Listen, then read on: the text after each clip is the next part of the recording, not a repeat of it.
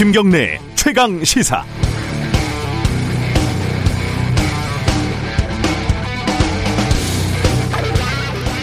주고 욕먹는다는 말이 있습니다. 무슨 말인지 다 아실 겁니다. 통신비 2만원 지원해서 35세에서 64세, 쉽게 말하면 세금을 많이 내는 40, 50대가 빠졌다. 이렇게 말들이 많습니다. 이게 거슬러 올라갈라, 올라가면은 원래 17세에서 34세, 50세 이상 이렇게 준다고 했다가 당적 협의를 거치면서 이낙연 민주당 대표가 문재인 대통령에게 뭐 제안하고 또 대통령이 응답하고 이러면서 만 13세 이상 다 준다. 그리고 작은 위로이자 정성이다. 이렇게 얘기를 했었어요. 여기에 국민의힘은 물론이고 민주당 내부에서도 일부 논란이 있었고 열린민주당, 정의당도 반대를 했고 주진영 열린민주당 최고위원은 두고두고 조롱거리가 될 정책이다. 이렇게 말하기도 했습니다. 여기서부터는 어차피 주고 욕먹느냐 안 주고 욕먹느냐의 차이만 있었을 뿐입니다. 단추가 이미 밀려서 채워졌고 진퇴양난이 돼버린 거죠. 되짚어 보면은 보편 선별 논쟁이 벌어질 때 어려운 계층에 두텁게 지원하겠다고 선별로 가닥을 잡았는데 거기에 뜬금없이 통신비 보편 지원이 끼어든 셈이죠. 선별이라고 부르든 집중이라고 부르든 결국 원칙을 지키지도 못했고 효과도 없을 거라는 비판을 설득력 있게 돌파하지도 못했고 이도저도 아닌 딱 욕먹기 좋은 어정쩡한 정책이 돼버렸습니다. 코로나 사태가 벌써 아홉 달입니다. 앞으로 1년이 갈지 2년이 갈지 모릅니다. 재난지원금 같은 정책이 몇 번 더 필요하겠죠. 어떻게 지원하는 것이 효율적인지 효과적인지 이제 좀 따져보고 원칙들을 마련을 해야 될 시점인 것 같습니다. 이거 할 때마다 이 난리를 피우는 건 너무 소모적이지 않습니까? 9월 23일 수요일 김경래의 최강시사 시작합니다.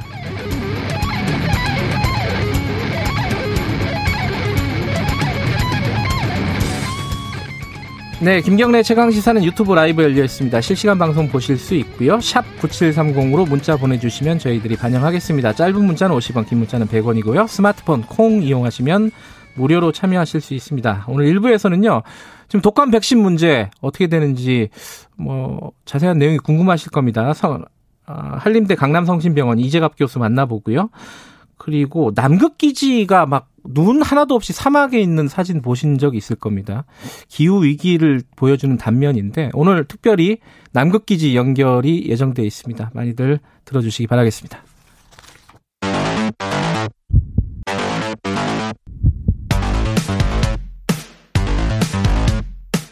오늘 아침 가장 뜨거운 뉴스 뉴스 언박싱 네, 뉴스 언박싱 어, 민동기 기자 나와 있습니다. 안녕하세요. 안녕하십니까. 김민하 시사평론가 나와 계십니다. 안녕하세요. 안녕하세요. 어제 4차 추경이 통과가 됐고 그죠? 그럼 내용을 좀 살펴봐야 되는데 이제 통신비는 아까 제가 다 얘기를 했고 네. 그죠? 어, 선별 지원으로 하겠다. 근데 일부에서는 40대 50대가 어, 못 받는 게, 뭐, 우리는 뭐, 봉이냐, 뭐, 이런 얘기들도 있는데. 저도 40대입니다. 저도 40대인데. 저는 30, 30대. 30대지만 못 받는 30대죠? 그, 그렇군요. 네. 그렇습니다. 다른 지원 내용들도 정해진 것 좀 알려주시죠. 어, 민동기 기자 정리 좀 해주세요. 그 줄어든 통신비 지원액만큼요. 예. 취약계층 지원 예산이 새로 편성이 됐는데요. 네. 중학생 1인당 비대면 학습 지원금 15만 원이 지급이 됩니다. 네. 전체 한 2,074억 정도 되고요. 법인 택시 운전자 1인당 100만 원이 또 지원이 되고 의료급여 수급권자하고 장애인까지 독감 백신 무료 접종 확대가 됩니다. 그러니까 네. 대부분 국민의힘이 요구한 항목이 반영이 됐다고 보시면 될 것 같고요. 코로나19 때문에 피해를 본 뭐 소상공인 자영업자들 많지 않습니까? 네. 추경 전체 액수의 절반가량을 추석 전에 지원을 하기로 했는데요. 연 매출 4억 이하 일반 업종 종사자에게는 100만 원을 지급하기로 했고 영업시간 그 제한을 받는 집합 제한 업종 대부분 음식점 등이 해당이 되는데 네. 150만 원을 지원을 합니다. 그리고 PC방이라든가 학원, 독서실과 같은 집합 금지 업종에게는 200만 원을 또 주기로 했고요. 소득이 감소한 뭐 특수고용 노동자와 프리랜서들도 있는데 2차 긴급 고용 안전 지원금 50만 원에서 150만 원을 또 지원을 하기로 했습니다. 예, 어, 해당되시는 분들은 빨리빨리 이제 신청할 수 있는 것들은 신청을 하고 그렇습니다. 그냥 자동으로 지급되는 것도 있으니까요. 네. 추석 전에 어, 절반 정도는 지급된다고 하니까 어, 이게 좀 뭐, 작은 위로가 됐으면 좋겠다라는 생각도 드네요. 그 근데 룸사롱에도 지급을 하게 됐다 이러잖아요. 이건 좀 얘기가 나오고 있어요. 그렇죠. 지금 말씀하신 부분 중에 이제 유흥주점, 콜라텍 등의 집합 예. 금지 업종에 지원하는 부분에 대해서 이제 여기에 이제 룸살롱이 해당한다. 속칭 예. 이제 룸살롱이라고 부르는 업태도 이 유흥주점에 포함이 된다. 그렇기 예. 때문에 지금 예를 들면 통신비 같은 이런 것들을 뭐 줄인 것까지는 뭐 그럴 수 있다고 치는데 예. 그거를 뭐 룸살롱 지원하는데 돈을 쓰는 것으로 가는 것은 이제 온당치 않다 이런 비판들이 지금 제기가 되고 있다. 뭐 이런 얘기인 거죠. 예. 이게 뭐 숫자로 보면 이제 그런 건데 다만 이제 업종이라는 게 사실 이렇게 좀 법적으로 구분되어 있는 업종이기는 하지만 이 업종에 해당하는 자영업자들이 실제로 뭐 그동안 이제 피해를 본 것은 이제 많이 있는 거고 그래서 룸살롱을 뭐 따로 이렇게 분류해낼 수 있는 것이냐는 좀 따져봐야 되겠지만 어쨌든 이 업종에 전반적으로 지원을 한다고 할 때는 역시 이제 기준과 이런 것들이 문제가 되기 때문에 음. 아마 행정이라는 차원에서는 뭐 이런 결론이 나왔던 것 같습니다. 그렇죠. 이제 원칙적으로 따지면은 집합 제한 업종이니까 그렇죠. 그죠. 그리고 어, 세금 내는 업종이고. 네. 뭐, 그런데 안 줄 이유가 뭐가 있느냐. 음. 원칙으로 따지면 그런데 정서로 따지면은 아니, 룸사롱에다 지원하는 건 또, 또 뭐냐. 음. 이게 어, 여당 내 뭐 여성 의원들도 비판을 하고 있고요. 그렇죠. 그렇죠. 예. 아, 이건 참 선택의 문제라서 네. 어, 어떻게 판단을 해야 될지는 잘 모르겠습니다. 어찌됐든 뭐 양쪽 다 일리가 있는 얘기라서요. 지금 근데 이 그 통신비 관련해 가지고는 어, 이게 왜 이렇게 꼬였나, 중간에. 여기에 대한 약간 복귀하는 기사들이 좀 있더라고요. 그죠? 그러니까 이게 여권 관계자가 오늘 네. 좀 언론에 많이 등장을 했거든요. 여권 관계자 누구진 모르지만 예. 그전 국민 통신비 지급을 제안한 사람이 최재성 청와대 정무수석이다. 음. 그러니까 여권 관계자가 이렇게 얘기를 한 겁니다. 네. 아, 정세균 국무총리, 김상조 청와대 정책실장 등이 취약계층 지원을 거론하면서 난색을 표했는데 아, 최재성 수석이 강하게 주장했다는 게 이 여권 관계자의 전언이고요. 네. 선별 지원으로 여야가 합의한 걸 최재성 수석이 무리수를 두다가 논란만 키웠다는 뒷말이 나왔다. 이런 언론 음. 보도까지 등장을 했는데 네. 여기에 대해서 강민석 청와대 대변인은 최 수석은 당정청 입장을 정무적으로 조율을 했을 뿐이다. 네. 이런 입장을 내놓았습니다. 그러니까 이게 상황을 지금까지의 과정을 종합을 해보면 네. 일단 기획재정부 등의 정부는 이 안에 대해서 이제 부정적이었기 때문에 네. 지금 추경과 같은 이 형태의 안을 선호한 거죠. 네. 그런데 이것을 이제 좀 보편적인 형태로 지급을 했으면 좋겠다라는 제안은 사실 청와대와 여당이 이제 좀 공감을 했던 것 같습니다. 왜냐하면 지금 음. 최재성 정무수석에 대한 얘기도 그렇고 네. 이후에 이제 이호승 경제수석의 경우에도 언론에 나와서 굉장히 이것은 어, 실효적인 대책이고 한간에서 얘기하는 것처럼 그렇게 뭐 쓸데없는 얘기가 아니다 이렇게 음. 항변한 바 있었거든요. 그래서 대체적으로 이제 좀 청와대가 청와대와 당이 이제 좀 공감을 이뤘다라는 부분은 맞는 것 같은데 다만 그 공을 이제 생색을 내는 걸 누가 내는 거냐의 문제에 있어서 이낙연 대표가 이제 좀 이것을 좀 어, 제안한 걸로 이제 어쨌든 그림을 만들었던 거죠. 그런데 음, 대표 취임한 지 얼마 안 됐고 그러니까 그렇죠. 예. 그런데 상황이 이렇게 되면서 이낙연 대표는 사과를 해야 되는 이런 입장에도 처하게 된 겁니다. 그래서 음. 이낙연 대표 입장에서는 좀 억울한 면도 있지 않을까 네, 이런 생각이 듭니다. 그럴 수 있겠네요. 근데 어찌됐든 이게 어 시한을 넘기지 않고 여야 합의가 됐다. 네. 이 부분은 좀 평가할 만한 대목인 것 같아요. 그러니까 사실 국민의힘이 어느 정도 합의를 해줄까 여기에 대해서 이제 의문보를 네. 찍는 분들이 많았는데요. 근데 주호영 원내대표 같은 경우에도 굉장히 고민이 많았다라고 합니다. 정은경 그 질병관리청장에게 직접 통화를 하면서요. 원래 그 통신비 지급 대안으로 제시됐던 게 독감 백신 무료 접종이지 않습니까? 네. 근데 이게 의료계에서도 이건 현실적이지 않다라는 그런 비판이 나왔었는데 현실적인 답을 찾기 위해서 직접 통화까지 했다라고 하고요. 음. 그래서 전 국민 무료 접종은 어렵다라고 하니까 그럼 방역에 가장 도움이 되는 게 뭐냐 이렇게 음. 물었다라고 합니다. 그러니까 어느 정도 합의를 하려는 그런 태도는 좀 있었던 것 같습니다. 양쪽이 이제 한 발씩 물러난 셈이 그렇죠. 됐잖아요. 그렇죠. 결과적으로 네. 보면은. 이런 모습 참 보기 힘든 모습인데 그죠? 그렇죠. 근데 그 전반적인 상황을 되짚어 보면 결국 이제 야당의 요구가 많이 수용이 된 것이기 음. 때문에 음. 결국 여당이 일정 부분 양보했다라는 건데 음. 그거 관련해서는 역시 이후에 이제 생길 정치적 쟁점이라든가 이런 것을 고려한 게 아니냐 이런 네. 분석들이 있습니다. 그래서 뭐 어, 공수처라든지 그다음에 이른바 공정경제 3법 뭐 이런 쟁점 법안들이 있기 때문에 그걸 처리한 데 있어서 야당이 좀 협조적인 모습으로 돌아설 것을 뭐 기대하는 어, 뭐 표면적으로 이제 그런 이유가 아니냐라는 건데요. 네. 실제로 뭐 어제도 뭐 말씀하셨지만 이 어, 공수처 문제에 대해서는 이제 여당이 좀 드라이브를 걸 것을 예고를 하고 있습니다. 그래서 음. 김태년 원내대표의 경우에는 어제도 아, 국민의힘은 시간 끌기로 공수처를 자 자초시킬 수 있다는 기대를 하지 마라 이렇게 얘기를 하기도 있고요. 예. 그리고 이제 야당 협조가 없더라도 공수처장을 선출할 수 있는 법안 개정안도 지금 상정돼 있는 상황 아닙니까? 예. 이런 상황에서 김종인 비대위원장의 경우도 어 일단은 뭐 일방적으로 공수처 공수처장을 선출하는 과정으로 가는 게 아니라 아 야당목 추천위원 두 명을 곧 추천할 수가 있다 이렇게 음. 설명을 하고 있어서 뭔가 이제 공수처 문제에 있어서는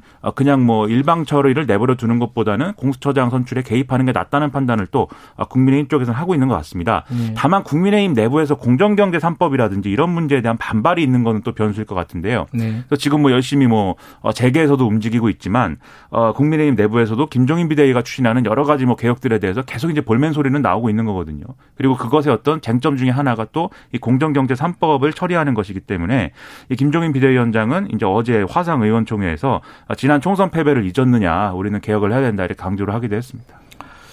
어, 공공사원님이 재난지원금 관련해서 보 험 설계사나 골프장 캐디도 50만 원씩 지급한다는 게 사실인가 이게 물어보셨는데 이게 이제 특수고용 노동자라든가 어, 프리랜서로 분류가 되면은 지원을 받을 수 있는데 이거 본인이 해당되는지 여부는 모르시면 이제 고용노동부에 문의를 하셔야 될 것 같습니다. 됩니다. 예.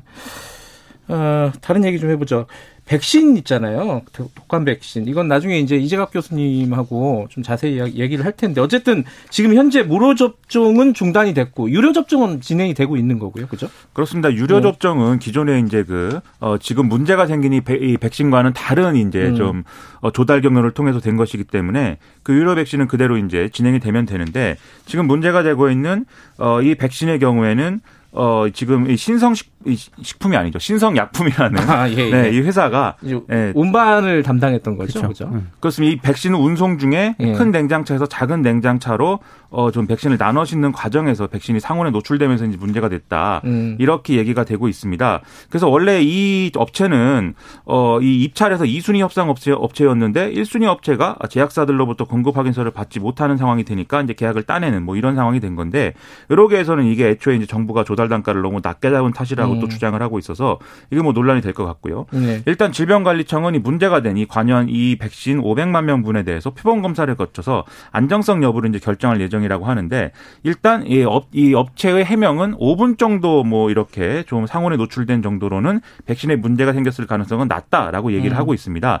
다만 이 5분이라도 냉장 상태 유지가 안 된 거는 이제 의무를 위반한 것이라는 게 또 방역 당국의 입장인데 네. 그리고 또 일각에서는 이게 이제 상온에 노출된 게 5분 이상일 수도 있고 어 여러 가지 가능성들이 있기 때문에 네. 질병관리청이 이렇게 개입을 하는 것은 뭐 불가피하다라고 얘기를 하고 있습니다. 예, 그 어, 안전이 확인된 다음에 이제 접종을 시작하겠다는 거고. 그렇죠. 어, 관련된 내용은 이재학 교수랑 어, 자세히 얘기를 할 거고요. 다만 아까 말씀하신 대로 이게 업체 선정 문제라든가 이제 어, 운송 과정에 대한 안전성 문제 이건 앞으로 계속 논란이 될 것 같습니다. 그죠? 어, 다, 개천절 집회 이 얘기가 지금 집회 신청한 것은 어, 뭐 몇백 건이 신청이 됐다고 하잖아요. 그죠? 네. 근데 이제 다 금지가 돼 있지 않습니까? 네. 금지가 돼 있고 아마 이제 그 법적으로 다툴 것 같고. 그렇습니다. 그런데 그 와중에 어, 드라이브 스루 집회를 하자라는 얘기 이것도 무슨 어떻게 하겠다는 거죠, 이게? 그러니까 이 원래 그 김종인 국민의힘 비대위원장이 네. 지난 10일에 제발 좀 자제를 해달라라고 호소를 했거든요. 예. 근데 일부 인사들이 계속 집회를 하겠다라고 의지를 밝히니까 아, 김진태 국민의힘 전 의원 같은 경우가 대표적인데요. 예. 10월 3일 광화문 집회 같은 경우에는 드라이브 스루 방식이 좋겠다. 예. 그러니까 차를 이제 이용해서 천천히 이동을 하면서요. 앞에다가 뭐 플래카드도 걸고 창문도 열고 이런 식으로 이제 진행을 하겠다라는 거더라고요. 음. 그러니까 그런 방식으로 어, 집회를 강행을 하겠다라는 의지를 밝혔고 네.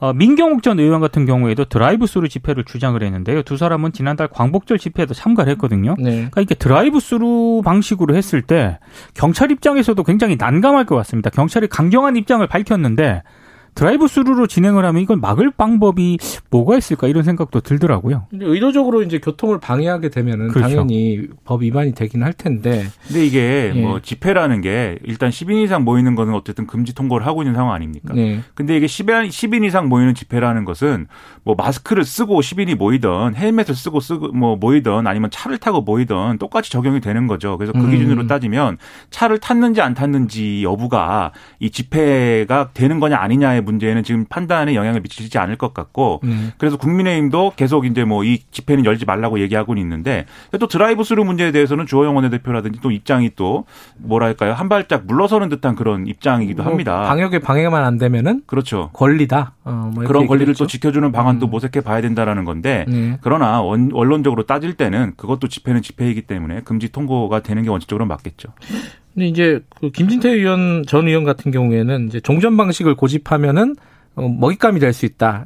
이제 비난을 다 사서 받을 수 있다라는 그러니까 방역 실패에 예. 대한 책임을 본인들에게 다 이제 뒤집어 씌울 수 있으니까 그리고 차에 예. 뭐한 명씩 타는 건지도 불분명하고 사실은요. 그렇죠. 그리고 차가 없는 사람은 또 어떡 합니까? 저는 차도 없는데 렌트 택시 뭐 여러 가지 방법이 있는데 어쨌든 뭐 이렇게까지 할 사안인가 싶기도 한데 어 이게 이제 그 집회와 집회의 자유와 이 방역 간의 이제 어떤 균형점을 찾아야 되는 부분인데 이제 법원에서 어떻게 판단을 할지 이것도 한번 봐야 될 것 같고요. 그죠? 네. 네. 어, 문재인 대통령이 어제 유엔 연설을 했는데 이거 간단하게 좀 정리하고 마무리하죠. 어, 어떤 주요 주요 내용이 뭐였나요? 일단 이제 그 미국 뉴욕, 뉴욕 유엔 본부에서 열린 유엔 총회에 화상으로 참석해서 기조연설을 한 것인데요. 크게 예. 나누면 두 가지가 핵심입니다. 하나는 예. 비핵화의 전제가 없더라도 한반도 평화를 위해서 이제 좀 종전선언, 한반도 종전선언을 할 필요가 있다. 음. 이 부분인데요. 원래는 이제 비핵화 로드맵에 이제 전제 이게 비핵화 로드맵이라는 전제를 달고 종전선언을 하자라는 게 기존에 이제 어떤 이 한미 간의 어떤 합의된 내용이었는데 북한은 이제 그것을 거부하고 일단 종전선언부터 할 것을 요구해 왔습니다. 네. 근데 이번 문재인 대통령의 연설 내용은 이제 그런 북한의 입장에 좀 손을 들어주는 듯한 음. 그런 내용인 것이고요. 두 번째 핵심은 방역 및 보건 협력 분야에서 제안을 한 것인데 북한을 포함해서 중국, 일본, 몽골, 한국이 참여하는 이 동북아시아 방역 보건 협력체가 필요하다. 이것을 음. 하자. 이렇게 제안을 했습니다. 이거는 이런 다자 협력체를 구상을 해서 북한의 체제 안전을 보장하는 하나의 장치로 삼자. 이런 전략적 구상을 내보인 것이고 여기에 북한의 호응을 좀 기대하고 있는 것인데요. 일단 대선에서 뭐 정권이 바뀌던 미국 대선에서 정권이 바뀌든 유지되든 어쨌든 북한 문제에 대해서는 해결책을 좀 찾기 어려운 상황이 될 가능성이 있기 때문에 지금 뭔가 이제 좀 뭐 어떤 계기를 만들어놔야 된다는 판단이 지금 있는 것 같고요.